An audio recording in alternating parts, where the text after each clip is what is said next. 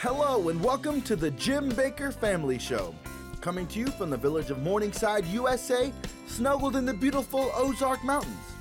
Today, our special guest is a best selling author and founder of Amazing Church Global in the Bronx, New York, Dr. Alexander Pagani. Our co hosts today are Marcelo Woodall, Mondo de la Vega, and I'm Ricky Bakker. And now, live from Grace Street at Morningside, USA, here are your hosts, Pastors Jim and Lori Bakker. Thank you, Ricky Bakker, and welcome everyone to Grace Street. Hi there. And if you got a spot at your table, we are packed out today. Yes. I think people love you, Pastor. Yes. Pastor so. Alex. Amen. Say it. Uh, Pastor Alex Pagone. Pagani. Pagani. Thank you. I want to make now. You're saying that's Italian? It's Is that what I overheard earlier? It's Italian. Interesting. But you're Puerto Rican. 100% Puerto Rican. Okay. Now you have it all a out church in in New York. Yeah, we are pastoring for the last 19 years. Amazing Church Global. Uh, We founded over 16 churches, or currently oversee 16 churches. And we- 19 years. 19 Did you say? years. Yes. Wow. So um, So God has blessed us with agelessness, but been in the mi- I've been in these Christian streets for quite some time. So wh- where is your church actually physically located? Then? it's in the Bronx, in the Bronx, in the New Bronx, York. in New York City. Wow. Been there for the last uh, 19 years. And so it's you been have a long a lot journey. of people go to your church. I Yeah, we have about maybe close to 300 members, and you know, and Mm-hmm. then as well. But online, we have an online church of thousands and thousands of people. You really do. Oh. It's exciting. You know, everyone's talking about Israel these days, and, Yes. and you recently went to Israel. Yes. And uh, before you left, God spoke to you. Yeah. Tell me about that. Okay, so about maybe the summer of 2022, I announced to the church that I felt from the Lord that we needed to go to Israel in 2023 because war was going to break out, something was coming, that the borders would be closed, and we needed to get there because I don't know when would be the next time we will be able to go as a church. And we were able to take in July, this past July, 93 people uh, to Israel. Um, and everywhere we went, the traditional sites where you go in Israel, for some reason the Holy Spirit would show up and we would end up having church there. You know, normally they have the traditional prayers that you say. No, we would have like, there were like key pivotal moments and we were praying for the peace of Israel. The Holy Spirit would show up. We had an amazing outpouring of the Holy Spirit that I actually have those moments on, on video. Mm-hmm. Little did I know that coming back home to the Bronx in New York City about a month and a half later, mm-hmm. you know, war would, war would break out. Now, I was traveling when the war broke out. I didn't know until people were texting me. The membership of the church were texting me saying the word of the Lord came, word of the Lord came to pass. Now, I didn't release it as like a prophecy per se, but I was feeling an impression of the Lord Yes. that it was imperative we go to Israel. Um, and we went, and then we came back, and then now here we are in the middle of a, of a modern day war. Yes, we are. We really are. I want you to roll this news report right now, please. With the control room, you have that, please, for me. Rage is erupting across the Arab world. Thousands of protesters converged on the U.S. Embassy in Beirut. We're here to to let the Arab people wake up. In Turkey, demonstrators rushed the Israeli consulate in Istanbul. They're all reacting to what Palestinians call a massacre that explosion at the Al Ahli hospital in Gaza City. I heard an almighty shriek, followed by a large explosion. Part of the ceiling of the operating room fell. Bodies can be seen laying on the ground. Children among the victims. Hamas says it was an Israeli airstrike. Israel emphatically denies that.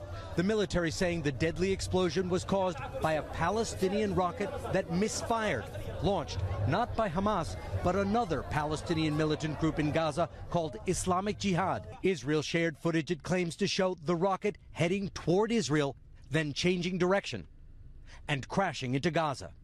We confirmed that there was no IDF fire by land, sea, or air that hit the hospital. The Israeli military says communication it intercepted prove Hamas knows Israel isn't responsible and is using the blast to stoke anger. If that's true or not seems to make little difference. This could be a tipping point, spreading the war across the Middle East. I'm very concerned that this war is spreading, and some believe that this could be the beginning of the Third World War. But uh, what, what do you think about this, this bombing of the hospital?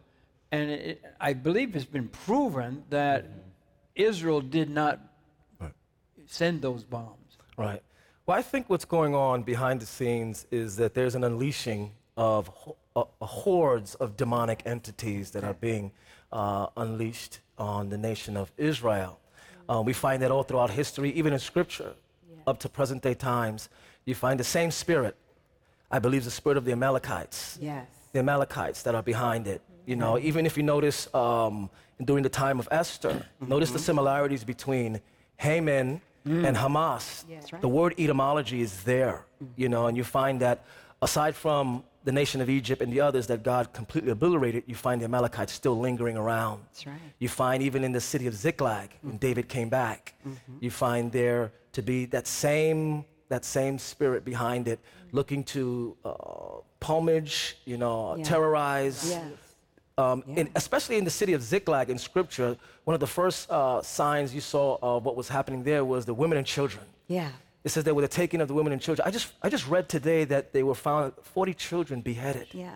You know, that, Ah, you know, if, that, if that's not a demon of extermination, it is. Right. ex- to exterminate, you know, genocidal demonic entities looking to wipe Israel off the face of the earth, then I don't know what is. So I think the church should not just be looking at the signs of the times, but also looking at spiritual warfare. Yes. Yes. What's going on behind the scenes demonically? Right. Because Satan is always behind these forces coming at the nation of Israel. So, yeah. Tell me more about this. This is something I, I haven't heard anybody say. it, and I say it, but I, I don't hear too many say it. But I believe this is demonic. I believe it's a, a, a, a spirit to destroy Israel, and, and Israel uh, is was attacked. Right.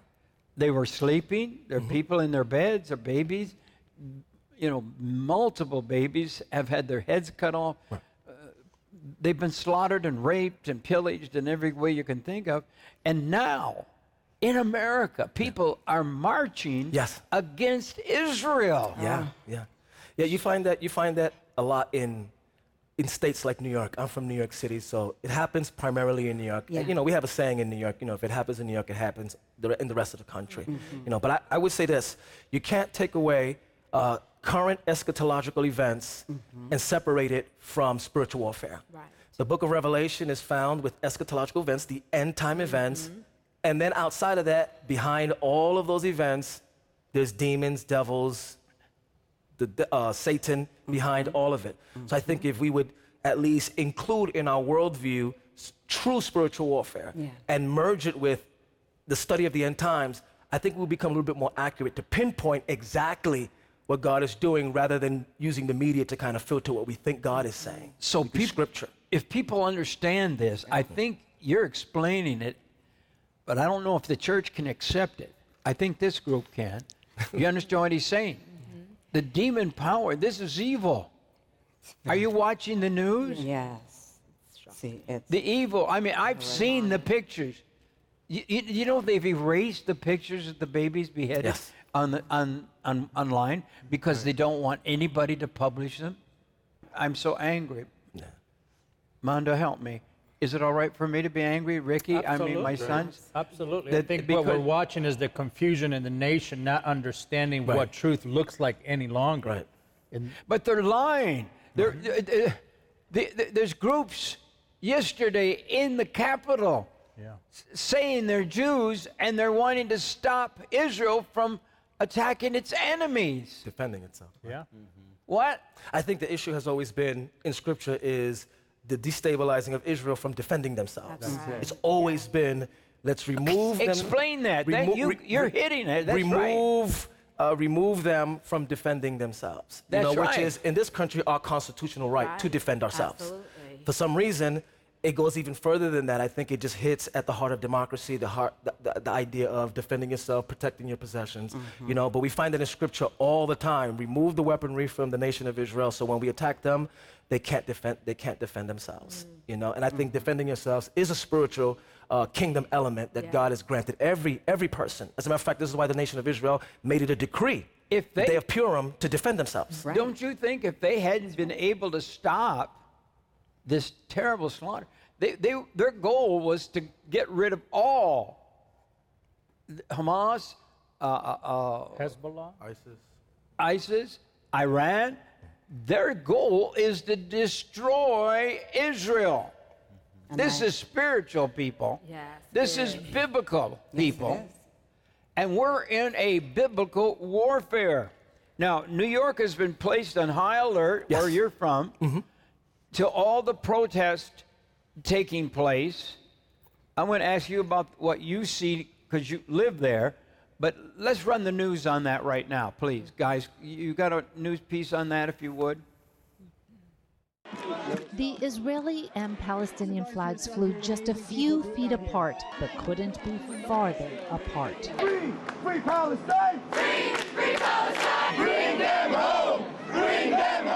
Hundreds of pro Palestinian protesters faced off against pro Israel protesters in Washington Square Park Tuesday night. It was loud and heated. But this tight formation of police, smack down the middle, made sure the line wasn't breached. Indeed, the night stayed peaceful as both sides accused the other of terrorism. The terrorist state of Israel is to blame, and Palestine will be free. The Hamas is not a government, it's a terrorist organization, and they are torturing their own people. All loss of life is a tragedy. But the bottom line is Hamas must be eliminated. I don't know, bomb out. And what's the difference? They came into our country and raped our women, beheaded our babies. So many here have family and friends over there, making the Middle East conflict personal and emotional and feel much closer than 5,000 miles away. I have cousins who were caught up in the reserves. I have a grandmother in Ashdod who can't leave because she's too old to move around. The Palestinians have been oppressed and murdered for the past 75 years. We're tired of it. New Yorkers, never too shy to protest, raise the volume, 600 kids just today! only to wait for a new day of bombings and possible atrocities. Tell me, I, I, I see New York, they're, they're marching on both sides and they're screaming at each other. I- Is this going to erupt in a war? You know, when it comes to New York City, being a resident there my whole life, Yes. New York is driven by misinformation. as long as the information appeals to someone emotionally, the narrative is believed without further thorough investigation. Um, because New Yorkers, by nature, we're riotous. We're a riotous city.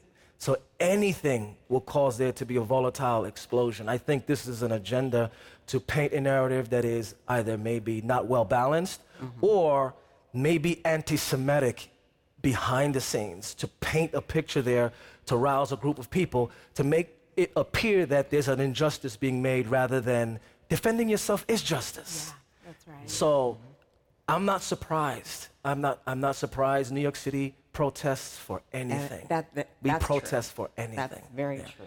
They call it, you know, anti Semitic. But is that really anti Jesus? Because I think they want to stop the, the Bible from being fulfilled. Right.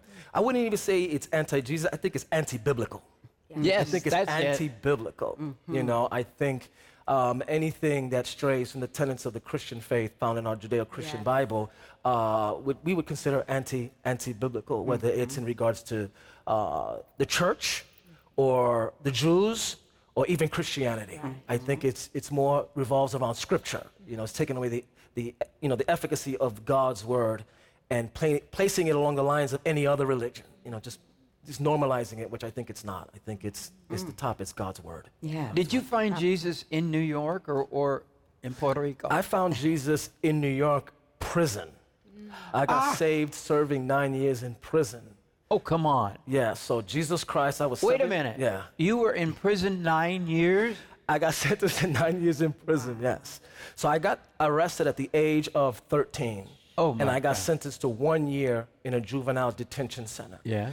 And in there, a prison correctional officer said something to me. Either he was either speaking a curse over me or something. He said, within eight months, you're going to be a statistic and you're going to be back in jail. I was released from serving one year in a juvenile detention center, and within eight months, I'm facing 21 years mm. in prison. I ended up taking a plea bargain of nine years, which was half of that sentence. When I went upstate, God began to send Christian correctional officers that began to preach the gospel to me with uh, chick tracts. This was in the early Oh, 90s. yeah. These are the chick tracts. Yeah, I don't know remember if, them. if your viewers remember the chick tracts. You know, the comic, the gospel's in comic book form, and I would Mhm. read it. Now, here's what's interesting. I would read it while smoking Bible paper. Mm-hmm. I'm not exaggerating. Oh. I would rip the pages off the uh-huh. Bible, Uh-huh. put marijuana in it Right. in prison, uh-huh. smoke it while reading the Bible. And here's what's interesting. Wow. I understood the Bible Yeah. while I was smoking it. Oh, yeah. So I started That's having so- these encounters with. God. I Yeah. would I would smoke the Bible, Yeah. and then I Oh would my read the scripture, a parable, and I would understand it. So I'd scream and go, "Oh my God, I understand this!" When I would turn the page and read how Jesus interpreted the parable, it was exactly how I understood it, and that's when I began to get fearful that God was speaking to me in some in some kind of form or fashion. And then maybe about uh, 14 or 15 months later, I had a supernatural encounter with Jesus. He came in my cell and he spoke to me on my left ear and he said, Follow me. And right there in the prison cell, um, I repented of my sin. Um, I gave my life to Christ. Um, the- he merged within me. I can't really explain that. And I felt rivers of living water. But at that time, it felt like liquid fire. I found out later that the Bible calls that the washing of regeneration.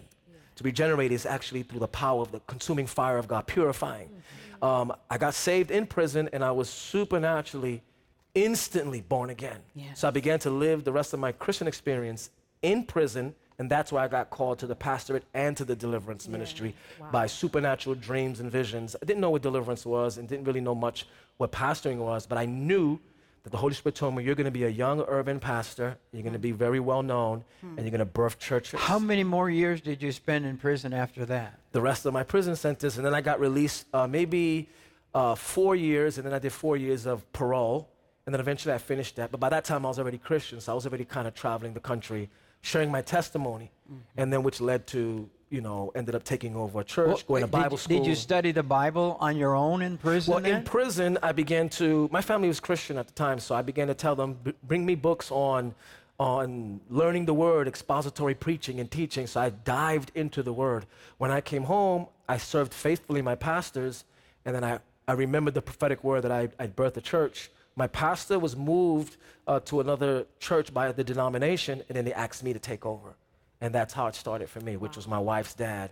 And from there, we ended up birthing another church, and now we've birthed 16 churches, and then we're all over, we're all over the country and all over the world. That's awesome. Wow. Yeah, I love that. What a story. Yeah, yeah. It's a lot more there, but Well, sure. oh, man. You know, I, I wonder, so many Bible people were in prisons. Yeah.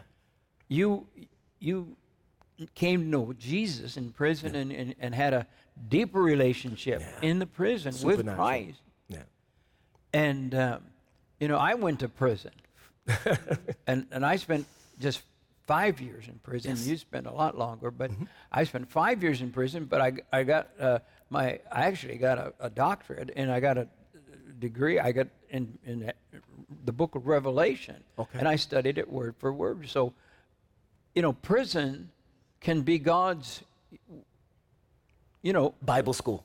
it really is. It was my Bible school. Yes, it really is. It was my really seminary is. training. all, all things work together for good when you love God. So, Yes. if you know anybody in prison, because so many people say, Jim, I take your book and I send it to my son in prison, or my, I want you to encourage them Yes. To know God, to study the Bible in prison, and and become a, a man or woman of God. Amen. Tell me, why do you feel there's such a strong hold on cities like New York? You come from New York, you come from that whole area. I, I'm watching on television, and, and I'm, I'm seeing in New York, I'm seeing in D.C. I'm shocked because they had a, yesterday they had a whole group of so-called Jewish people m- just marching against Israel. Well, well, I think I think the reason why um, sin and rebellion seem to be more prevalent maybe even witchcraft. You know, in cities, is because there's more people and more places to hide. There's a lot more places to hide. Um, I think maybe in other areas it's more open and you kind of like have to go out there. But then you see it in a city um, that's so compartmentalized and compacted. It's very easy to be a witch doctor and be, and be a neighbor of someone and then and they have no idea that what you're into. So I think it goes a lot more hidden and because it's a lot more uh, populated, then they're able to bring. Remember, each person will also have a demon maybe attacking them or living with them, familiar spirits. Yeah. So if you have, New York City has almost 9 million people in one city. Let's just say, you know, if there's a, a demon for each person, you know, you're already talking by default 9 million demons, you know, not including if they each person had legion in there and a bunch of other stuff going on. So it is a, a buffet of demonic activity, not just in New York City, but in any populous, Right. any populous uh, city, which is why I think um, there's a heavy emphasis of what happens in regions in cities. This is why God condemned uh, the city of Enoch when Cain built it, which is why God condemned it, which is why God condemned the Tower of Babel. It was another city, city of Babylon. Mm-hmm. See how it works? Yeah. And not that God is against cities, mm-hmm. but I just think it's because there's more, there's more people. Mm-hmm. But then there's coming a new Jerusalem that's coming, and a whole nother city that's coming. So I think there's something, that, I think there's spiritual activity that happens when there's more people in populated areas. That's just what I think that's going on. I think the dynamic is that's what happens. Yeah. But in, in New York, you have a school. Yeah. You have a school of the prophets. Yeah. Is that what it's called, School of the Prophets? Well, we call it School of the Prophets. I don't have any like special name for it. It's where we train people that we know that are hearing prophetically. Yeah. We try our best to facilitate that. If we don't facilitate that well, social media will, or someone false Yeah. will, and they'll be um, carrying out their prophetic gifting with misinformation. So I think every pastor needs to be at least, even if they're not called to be a prophet, they should be prophetic in nature, Yeah. and at least facilitate, nurture, and caretake those that are hearing from God in their church. What better place to be trained in the prophetic and learn all the do's and don'ts than someone who loves you? That's right. Rather than someone who's looking to capitalize on you. That's So what we see is a lot of prophetic uh, capitalization um, when it comes to prophecy, you know. But I think also if pastors and leaders don't train their prophets, then what we have is a debacle of the prophetic that we've been experiencing the last two years of well-meaning individuals that are hearing Right. something but don't know how to filter exactly what they're hearing. So they'll just filter what they saw someone else on either Christian television or on Christian social mm-hmm. media, and then it, it can be a hit or miss sometimes. Sure. And then, you well, had a word of proph- proph- prophetic at, at about, about Israel. Right. Now, d- did God speak to you before you went to Israel or while you were there? No, before. You know, he came to me before I just one day I walked into church in maybe summer of 2022, and I said, in 2023, we need to go to Israel. I feel we need to go to Israel. Now, as the weeks went uh, progressing, it became more evident why. It became more evident why. And then eventually I announced it to the church. We have, I'm, I'm really trying to find a video of where I said that, but I have more than 300 witnesses in the church that can verify that I released it as a prophetic word. I said, there's a war that's coming. I said, and when we leave, I'm not sure when the borders are going to open again for the Christian churches to go on pilgrimages into the land of Israel. We need to go now. Who's coming? Wow. And I didn't know. I thought maybe a small group of maybe 30 or 40. Mm. We had 115 people respond, which narrowed down to 93 people. And I didn't know anything. We just went over there, and next thing you know, we went for we went for a normal pilgrimage, and now we're having all of these prophetic encounters. And trust me, we were out there, the devil rose his ugly head, even Yes. within our group. From the moment we got there, everything was going wrong that could go wrong. Oh, yeah. it- it- We so then we figured it out. We Yeah. figured it out. we figured it out. Yeah. Wow. Why do prophets get attacked? And why, in the church today, I, I would, I'm not even, I'm just guessing, half the church doesn't believe in prophets. Well, and we have a yeah. network called the Voice of the Prophets. We, I know. We believe in the How prophets. ironic, right? we believe in the prophets, and we believe that God wants to use. He says he, he doesn't do anything that he doesn't tell his prophets. Right. I think it's probably, I talk about this frequently all the time. I really think it's just misinformation. There's a difference between being prophetic mm-hmm. and then the office of a prophet. So, mm-hmm. as a Christian church, we have to be prophetic. Mm-hmm. You know, esch- eschatology is, is all about prophecy. You know what I'm saying? It actually says it's the spirit of prophecy. the testimony of Jesus is the spirit, of prophecy. The book of Revelation is completely prophetic. Mm-hmm. I think what people have a problem is is individuals mm. calling themselves a prophet. Mm-hmm. And I just think if I could just be very honest, because Yes, I'm known for being brutally honest, We is like that. I think it's a religious spirit. Yeah, I do too. I think it's a religious Totally. spirit of modern evangelicalism mm-hmm. um, that hates the prophetic, you know, um, that has either taken some of the mistakes that the prophets of gone by have done, which it mm-hmm. happens at times, and they kind of use that as a catalyst to say, you see, there's no such thing Yeah. as modern day prophets. Mm. So what they end up doing is what I call damage control. Yeah. In trying to protect the church from false prophecy and false prophets, we actually have closed the door to true prophets and true pro- mm. prophetic utterances. So I think it's a religious spirit, intentional and sometimes unintentional. That's what happens. But, but there is a group of prophets that their words have not fallen to the ground.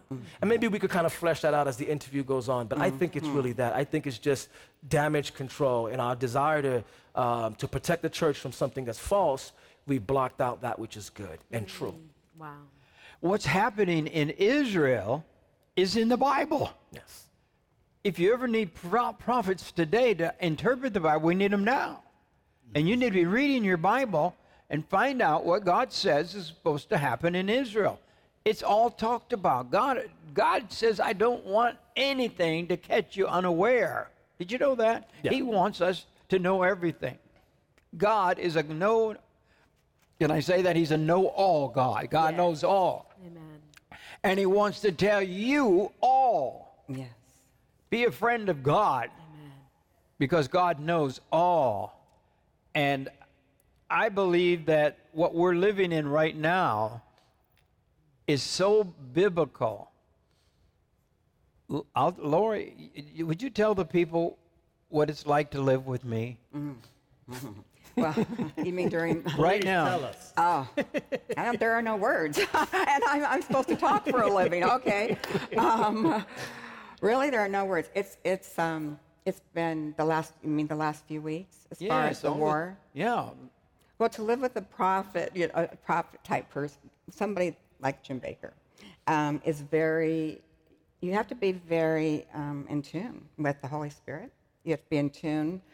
You, you, we have to set an atmosphere in our home where he's always welcome. So when somebody comes into the home, like we had a repair person come in the other day, repair guy, great guy, and um, wa- he said, "Mrs. Bakker, I just want to tell you, I walked into your home and it was just so full of peace. There's peace everywhere. Here I was like, oh, thank you, Jesus. Because we've worked hard to keep peace in the home so you could hear from God, so I can hear from God. So there's not any distractions when all these little, you know, demons try to come and play with us. You know, but to live with you and during this war has been, we're a little consumed because we're like, oh my goodness, we are actually in. Did we ever think we would actually be in Matthew 24? Did we ever I- think we'd actually be in Revelation? Consumed is the right word. It's all. It's I'm consumed. I know. Me too. 24 hours. We're sleeping a few hours a night, waking up and studying, and God called me to be a watchman. Yes. Actually, in prison, I, I didn't know before that that I was a watchman, but he, he said, I want you to be a watchman. right. And, and he has given me, he showed me 9 11 a year and a half before it happened. He did. And he showed me that there would be bombing in Israel. And e- even, uh, uh, what's the big city there in Israel? Aviv? What? Tel Tel Aviv. Aviv. And they haven't stopped, Mondo. No. I want to tell you, Tel Aviv is a target, and it's going to be hit more without God's protection. But I'm, I'm just telling you, God wants people to be prophets, to be like myself. I'm, I'm supposed to be a watchman on the wall. And you are. And that's another thing you do is what I do is I keep notepads around, these little notepads around everywhere. because all of a sudden he'll say something, Jim, you'll say something. I'm like, oh my goodness, that was a word. Write it down. I write down the date, I'll what he what, said, I- and I keep them yeah. around everywhere. I want to tell you what a, what a watchman does. Th- this is my current week of watchman notes. And uh, Ricky's going to do a uh, show with me, right? right. Yep, that's right. What, what gonna- is your call? Your We're, show? we're just going on Facebook Live. We're going to talk about all these notes that you've been getting jotted I, down. I can't give them all on the air because I don't have enough time. But this is this is everything I've written down for the last few days. Mm-hmm. See, there are pages and pages. And that's not including your notebooks oh, and yeah. your note. I didn't bring my but this is- today. This is I, I as a watchman, I'm writing down all these things, and uh,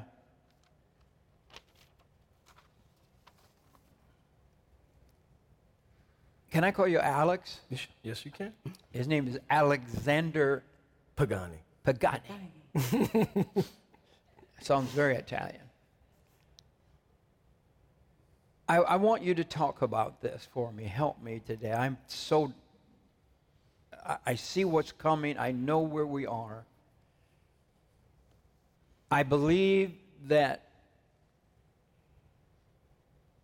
and many, many brilliant people say that we're very near a third world war. I think maybe we're in the third world war. It just seems like there's war everywhere. Right. But biblically, where do you think we are? You know, as far as the Third World War, that, I guess that's yet to be determined based on how far this goes. Mm-hmm. But I would say that this war that Israel in now, it's very significant. Mm-hmm. I think it sticks out a little bit different than than than the rest. You know, so I think with this one, what I believe God could be saying is pay attention. Pay attention. Don't brush this off as just another Middle East crisis, like what we've been doing. Because we've been, as a Christian church, supporting Israel for years and covering uh, multiple wars. I, I think this one would be just as significant along the same lines or continuation of after the Six Day War mm-hmm. and others, at least in that capacity of something along those lines where don't brush this one off. This is why the book of Revelation uh, would say this. This happened that was of great significance. It would mm-hmm. say that in various chapters. And what the mm-hmm. author is trying to say, which is John, is saying in this chapter, don't read it like the last chapter. Pay attention to what's going on in here. And that's why the chapter will either open up saying, This is of great significance, and will end saying, Let the reader pay attention. So I think at this moment, we need to see this as an event of great significance, Yes. and in the church should pay attention. And therefore, I think we should be more on our knees at the altar, hearing from God Yes. on and asking God to do what He did with Israel. The tribe of Issachar would come. And the tribe of Issachar, their primary focus was to understand the times and the seasons. And the mm-hmm. next verse says, on what Israel should do. I think what we should do is, Lord, tell us what we need to do rather than what we think we need to do. Because Yes. sometimes even what we think we need to do ends up be using against us mm-hmm. because we end up misdiagnosing something. it. If we would just wait Yeah. and say, okay, God, what? Wait what, at the same time while being act, active. Right. We don't want to be silent and passive, you know? But understand great significance and um, let the reader pay attention and what, what, what do you want us to do? And right now, I think is this, is use social media that is free now to get out what's really going on. so I would say, you know, it would be it would behoove every pastor and even social media influencer influencer to at least be talking about this. You know, and that way they could gear up the people that follow them to be more proactive in standing behind Israel, whether they agree with everything or not, but at least understanding, uh, supporting the apple of the apple of God's eye. The I think it's significant. eye. Now, is it right. World War III? Is yet to be determined, but I would say it's, a, it's, an, it's an event of great significance, and we should pay attention. I agree. Ricky, you're a social person. Yes. N- not only in person, but you uh, you're on a social That's right. We're heavy in the social media. That's right. Because the gospel has to be preached. We have a free avenue, as Dr. Alex was saying, Pastor Alex was okay, saying. c- you're on you're on social media. I'm not.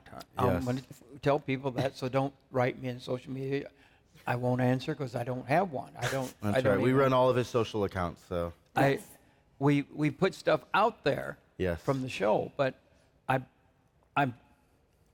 If I read social media, I'd be in the grave. Yes. I, he doesn't read. I, I say don't, don't Be- read anything. because about Stay away from the comments. That's That's right. right. Whenever Stay away from I the have, comments. they hate, not allowed. they hate me that. so bad. Very that dangerous. Their hate Right. would devour me. Yeah. He can't handle it. Yeah. And, you know, It's a jungle, Don't it? give It is place to the devil. Amen.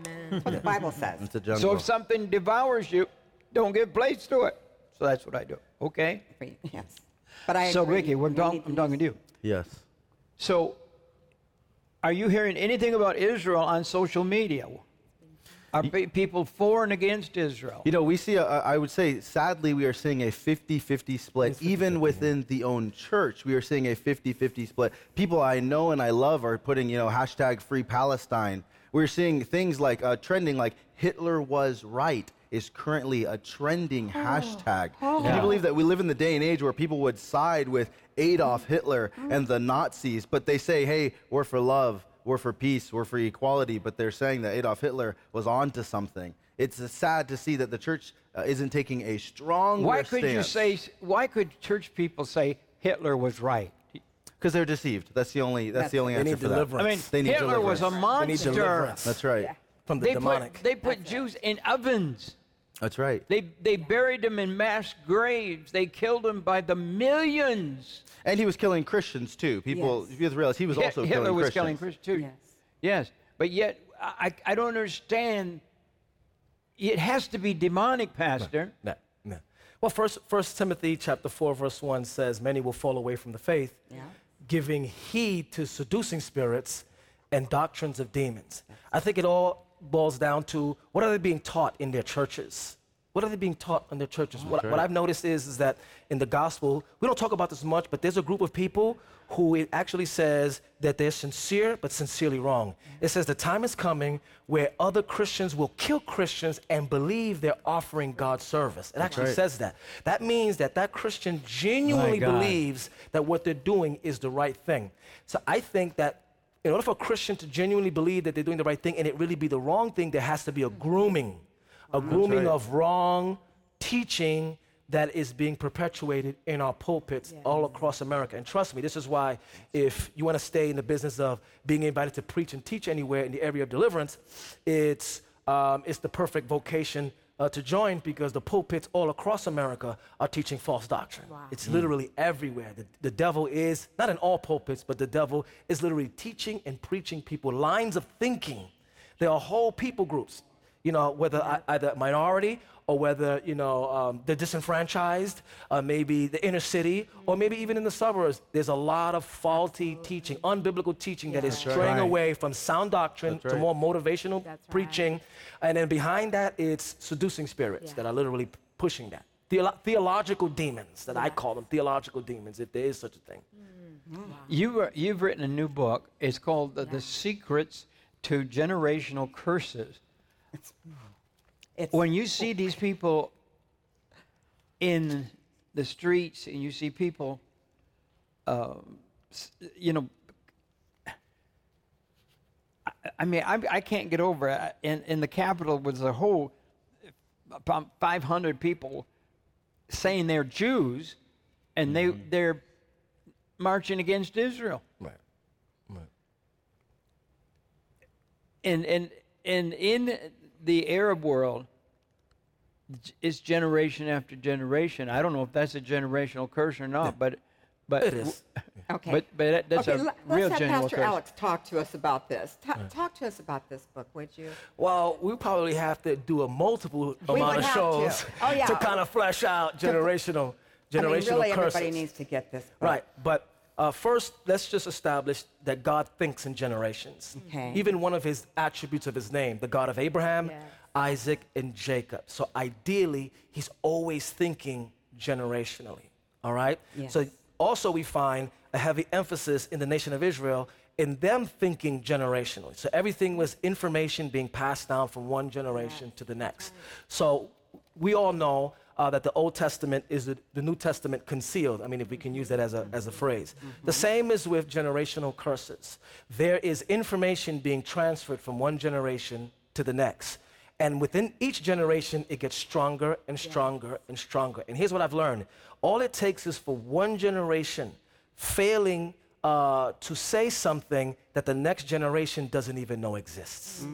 So all, all it takes is 40 years for another generation to not know something existed. This is why the uh, in, the, in the, the migration of the children of Israel, God was mad at the children of the children of Israel because it said they did not know the wars of Israel. They didn't know anything else going on. All it took was one generation.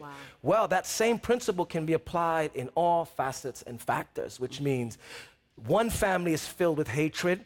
They transmit that to their children. Their children procreate, and then that narrative gets stronger within each each generation. And then you find within the third and fourth generation that becoming the present day truth naturally to them. So it's not like, uh, at least with us, we kind of have to untrain people to learn bad behavior. Sometimes people are genetically, which means born into hatred. So from so it's not just they're being taught hatred, hatred is within their bloodline, in their DNA. So they naturally have a hatred, you know. And I talk about this extensively um, that it's all throughout the scriptures. It's all throughout the scriptures. You find that the nation of Egypt, it- the Bible talks about the nation of Egypt, um, had a hatred for Israel. This is, by the, this is why when Joseph came out of prison, they had to like clean him up and everything. And the text says that Joseph had to eat at a separate table because the Egyptians have a considered it an abomination to eat with a Hebrew.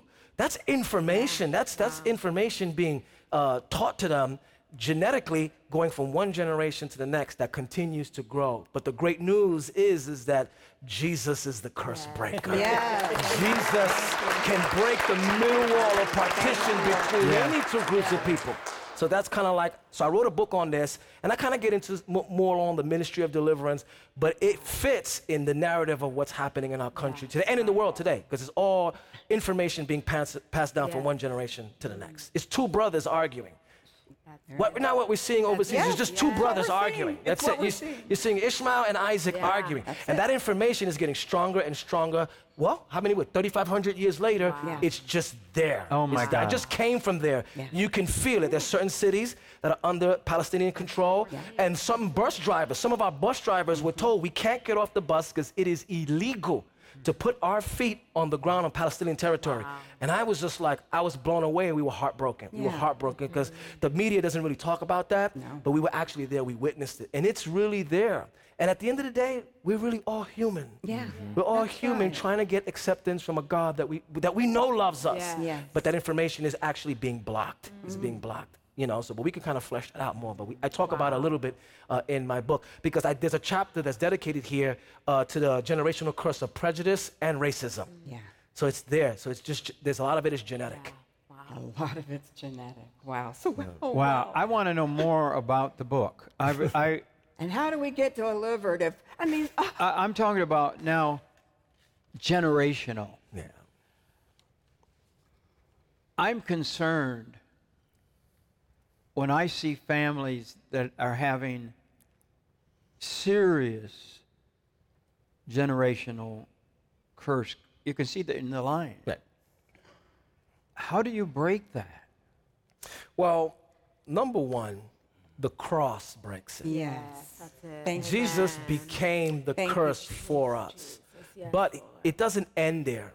It doesn't end at the cross, it begins at Yes, the cross. it. So it's an ongoing sanctification work of appropriating and enforcing the efficacy of Christ's work on the cross. Mm. Now, at salvation, here's what, what I think needs to be taught accurately. You know, Jesus' work on the cross broke the power of sin, not the presence of sin. Mm, the cross broke the power of the curse, mm. Not the presence of curses. Mm-hmm. So, this is why we find in the Lord's Prayer, mm. Lord, deliver me. Yes. It's actually in the prayer, which means there's a daily deliverance. Yeah. You know, thy kingdom come, thy will be done on earth as it is in heaven. Lord, give us this day our daily bread. You know, mm. forgive us our trespasses. Obviously, the forgiveness, that's salvation. And then he goes, deliver me from the evil one. Yes. So, um, but most Christians aren't taught that because they're taught that at salvation, the deliverance process is done one time. I'm here to tell you it's the initial process, but it begins a sanctifying work that Yes. continues to keep going. And we find that in the book of First John, but actually says, you know, if you confess your sins, faithful and just to forgive us, to, and to cleanse us of all unrighteousness. Yeah. So I'm trying to highlight that because you get a lot of Christians that get saved and they think they don't need deliverance. That's it. Yeah. They'll just say, I'm delivered, I, got, I accepted Christ. And you find that some of the most anointed people be the most nastiest people. We call Boy. them nice nasty in New York City, you know. they prophesy in the church, but they're nasty and curse you out in the parking lot. Oh, man. I've seen those. Now, I'm glad I can say that here because they told me that you're just like me. But I was concerned that I'd be a little bit too much of a New Yorker, and they specifically, Oh, you, Ricky it. told me, he said, no, he said, Pastor Jim is just as wild as you. Yeah. So, so I You said, might get him praise real God. stirred up, Pastor Alex. You might get this guy real stirred up. Oh man, he's 83 years old, almost going on to 84. He's almost 84 in a few months, and so I've seen it all. yeah, You know what's so funny you said that, Pastor, is because when I got saved, Yeah. Good. the first person I encountered the next day at church was a Cuban pastor that was a former Satanist, Oh, played with Santeria and got delivered and became the deliverance pastor for the Latino church in the community. As I'm walking into the church for the first time after the first night, the first thing he goes to me and says, You need to be delivered mm-hmm. if you're going to survive in Christianity. right. Go to my office right now. We're going to lay hands on you and deliver every devil out of you. I didn't know what I was getting into, but I can tell you that that was the foundation and the reason why I still sit here today That's it. is because he allowed me to understand that if I was going to survive in Christianity, listen, you think the streets is tough? There's nothing like being and serving in inside of ministry, inside of church, Christian in- in streets. Christianity, the Christian streets is a Christian lot more tougher because at least you know who you're dealing with in the streets. Come on. Uh-oh. In church is a little different situation.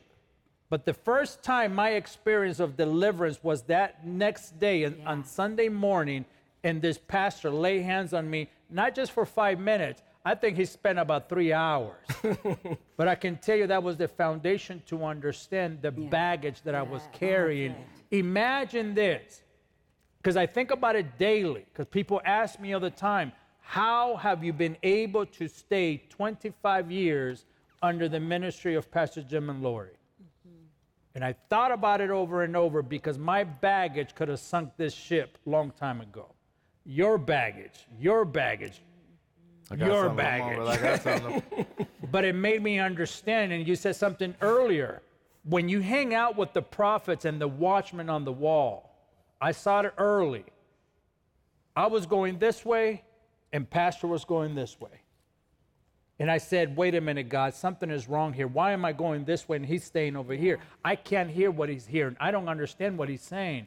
God, help me to understand how to align with what he's hearing and what you're showing him so I can serve the ministry better, but I can have a better relationship with you, Christ. Right. I believe that the foundation, and this is why this book touched me deeply because it began to help me understand I cannot do this to my son. I can't do this to my daughter. When my father was murdered, the first thing I wanted to do, Dad, was get vengeance. Wow. Because I knew how to get vengeance. That's but right, the 'cause moment, that's what you were taught. That's what I was taught. But in that moment, the Holy Spirit said, if you take one step of vengeance, it's going to fall to your son now. And there's Mm. no escaping that. If you don't forgive now, your son has to deal with your sin. It only came through the revelation of understanding how to serve you because I understood at that moment when I went, you had already taught me one, how to hear from God, two, how to forgive those that hurt you from your heart. Yeah. And I believe that we're dealing with a spiritual situation in the church, outside of the church, of unforgiveness, mm. number one. And number two, deliverance. Yeah. We don't want to talk. It's a cuss word in the church. I'm going to be quiet. You're the guest. Mm. I want you to order his book. I really mean this. This book is breaking the strongholds in the bloodline. It's the secrets to generational curses. Mm. And there, I- there is so much demon power in the world right now. We, we in the church have got to cast out devils. I'll tell you, we've got to deal with these demons. We got to deal with this generational curse that's upon some families, and and you don't have to put up with it. Amen. That's right. We're in the king's household. Yeah, Amen. we are. Amen. His father. Tell me more about breaking that curse. I, I want everybody to order your book, mm-hmm. And you can just go online, and it'll come right to your house, right from Charisma. Right. My dear friends at Charisma mm-hmm. published this book, mm-hmm. Yes. and they don't, they only publish good books, so you want to get this book, mm-hmm. The Secrets to Generational Curses. We, we've got to deal with this, people, because we're living I mean, I, I, I watch America right now, and I'm just like, oh my God. Could I confess something to you? I shouldn't probably. but if I wasn't a preacher, I would, I would seek God right now of someplace I could move where there would be peace and safety.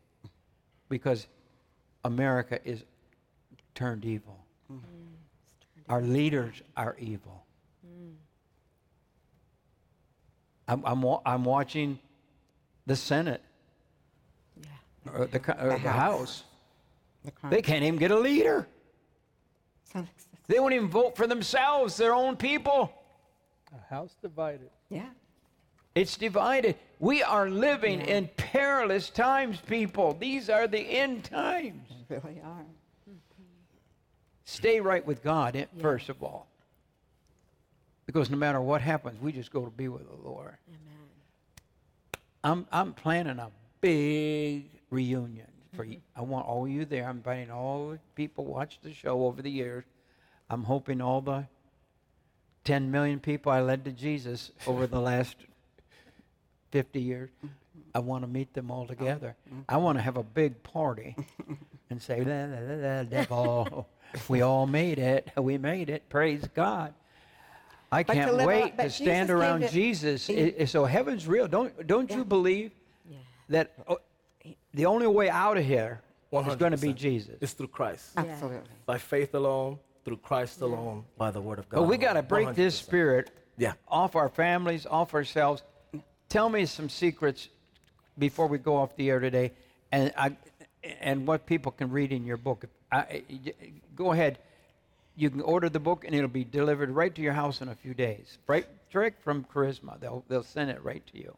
Well, the first thing I think uh, we need to establish is, is that everything is not a curse. Yeah. And everything is not a demon. Let's just kind of Okay, throw that. good. Let's kind of throw that out Okay, there. I like what it. I'm presenting is is that when it is a curse, what do you do? Yeah. The average Christian doesn't know what to do because we've been told that that option is non-existent.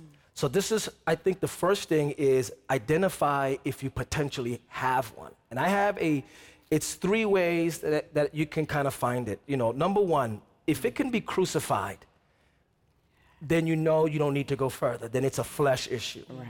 But if after you crucify it and the problem persists, then it's a demon. Hmm. Then you go through a deliverance session.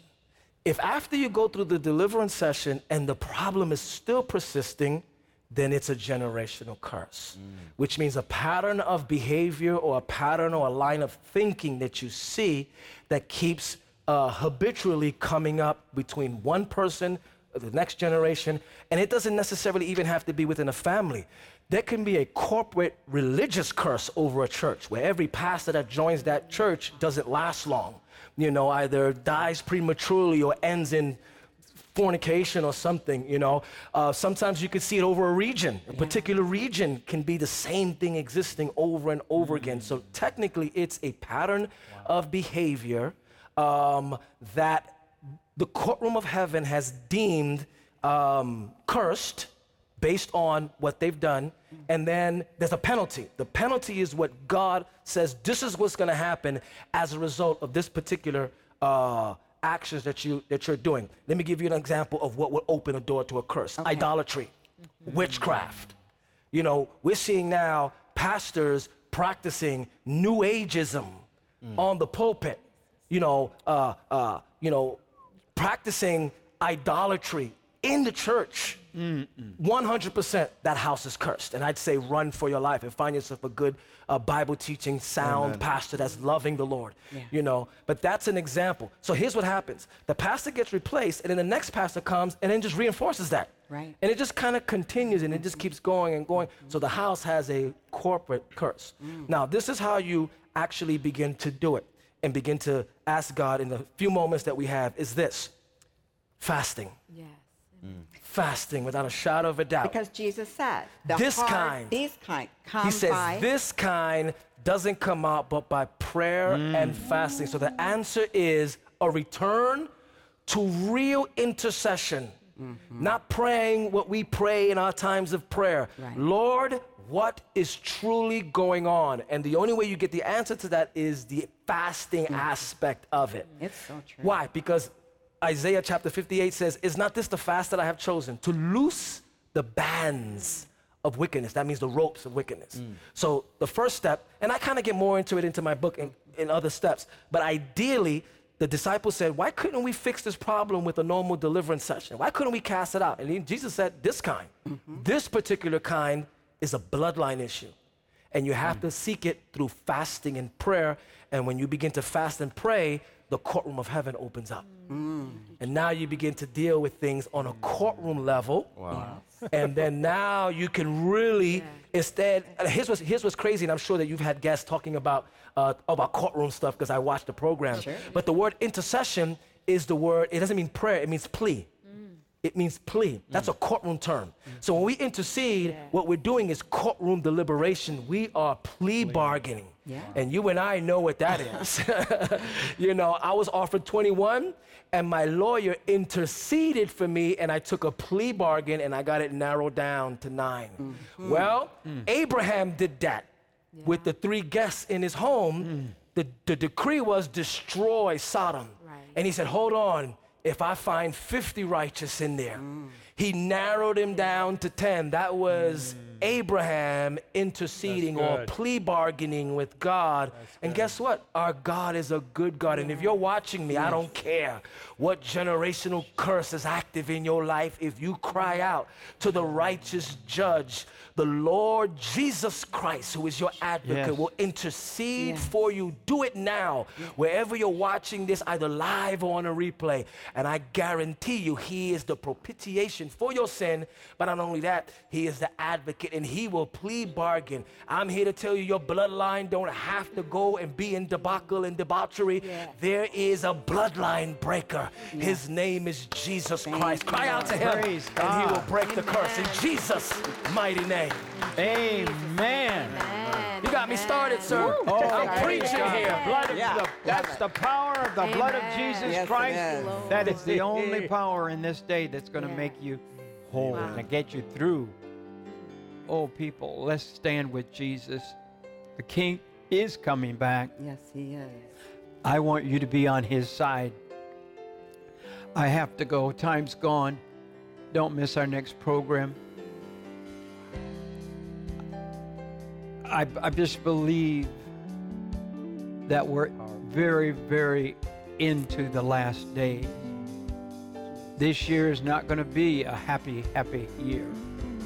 I have people telling me they're not even sure we're even going to have Christmas, but I, we always have Christmas no matter what. We're going to have, we're going to celebrate the birthday of Jesus. God loves you. God loves you. He really does. Bye bye for today. Bye bye. We love you. We want to thank you for your prayers and support. We would not be able to be here without you.